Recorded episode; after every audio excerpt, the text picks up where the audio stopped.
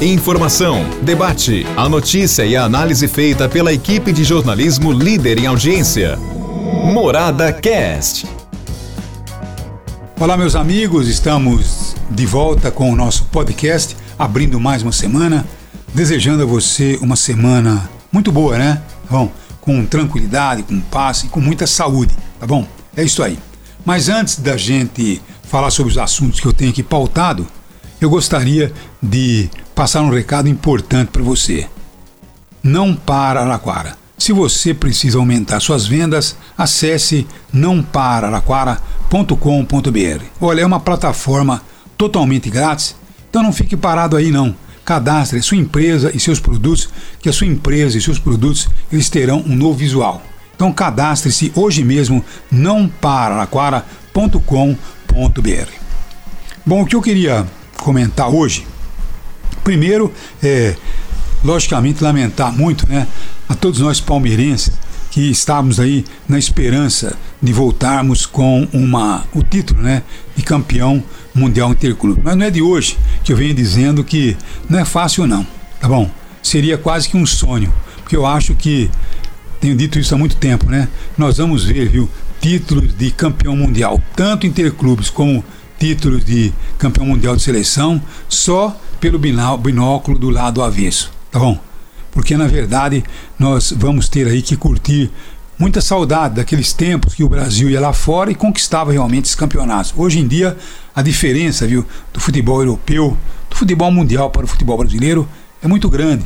Então a gente percebe aí que os times têm muito dinheiro para investir. Enquanto o Palmeiras investiu 80 milhões para formar o seu time, tá bom? O time é, do Chelsea, só o, o Lukaku pagou 150 milhões. Quer dizer, é uma diferença muito grande. Tem muito dinheiro envolvido no futebol europeu, no futebol mundial, enquanto o Brasil fica realmente produzindo alguns craques e mandando para enriquecer o futebol europeu. Então, eu acho que nós brasileiros vamos ter que assistir realmente é, título de campeão mundial vistos apenas pelo binóculo do lado contrário. Quer dizer, vai ficar apenas na saudade. Pelo menos é a minha impressão. Mas se bem que o Palmeiras quase chegou lá, né? Você viu aí que foi num lance é, de muito azar, no último minuto da prorrogação, o Luan colocou a mão na bola. Tem que subir com a mão lá embaixo, né? Pelo amor de Deus. Tanto ele como o Thiago, também, do Chelsea, também falharam, né? É, é, subindo com as mãos para cima. Agora, na grande área, subiu com as mãos para cima, corre um grande risco de uma penalidade, como aconteceu nos dois casos. Lamentável. Mas o Palmeiras chegou bem perto, né? Difícil, mas eu acho que a gente vai enxergar esse título durante muitos anos, repito, com muita distância. É isso aí. Agora, eu gostaria também de dizer a você que ontem à noite eu dei uma passada pela cidade, principalmente na região central.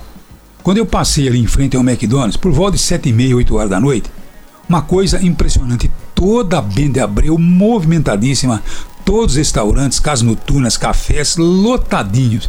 Olha, sem distanciamento nenhum, se bem que eu não vi aí, pelo menos na rua, né, ninguém sem máscara. Agora, é, realmente, parece que nós estamos vivendo aí num mundo sem pandemia. Aqui no Brasil, aqui em Alaquara, pelo menos, pelo amor de Deus, né? Não sei como é que estivemos nos bares da cidade, mas as aglomerações estão sendo muitas. Se bem que as contaminações elevando-se em alta, tá bom?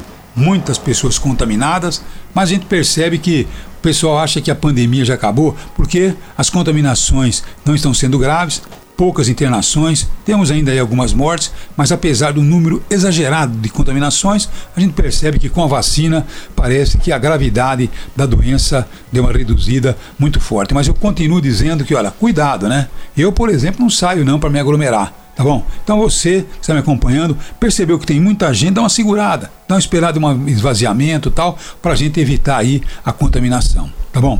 Uma outra questão também, o presidente Bolsonaro querendo ir na Rússia no momento totalmente inadequado. Ô, Bolsonaro, tenha santa paciência, né? Fazer o que agora? Negociar com a Rússia em plena guerra, quase que as de uma guerra, não é o momento.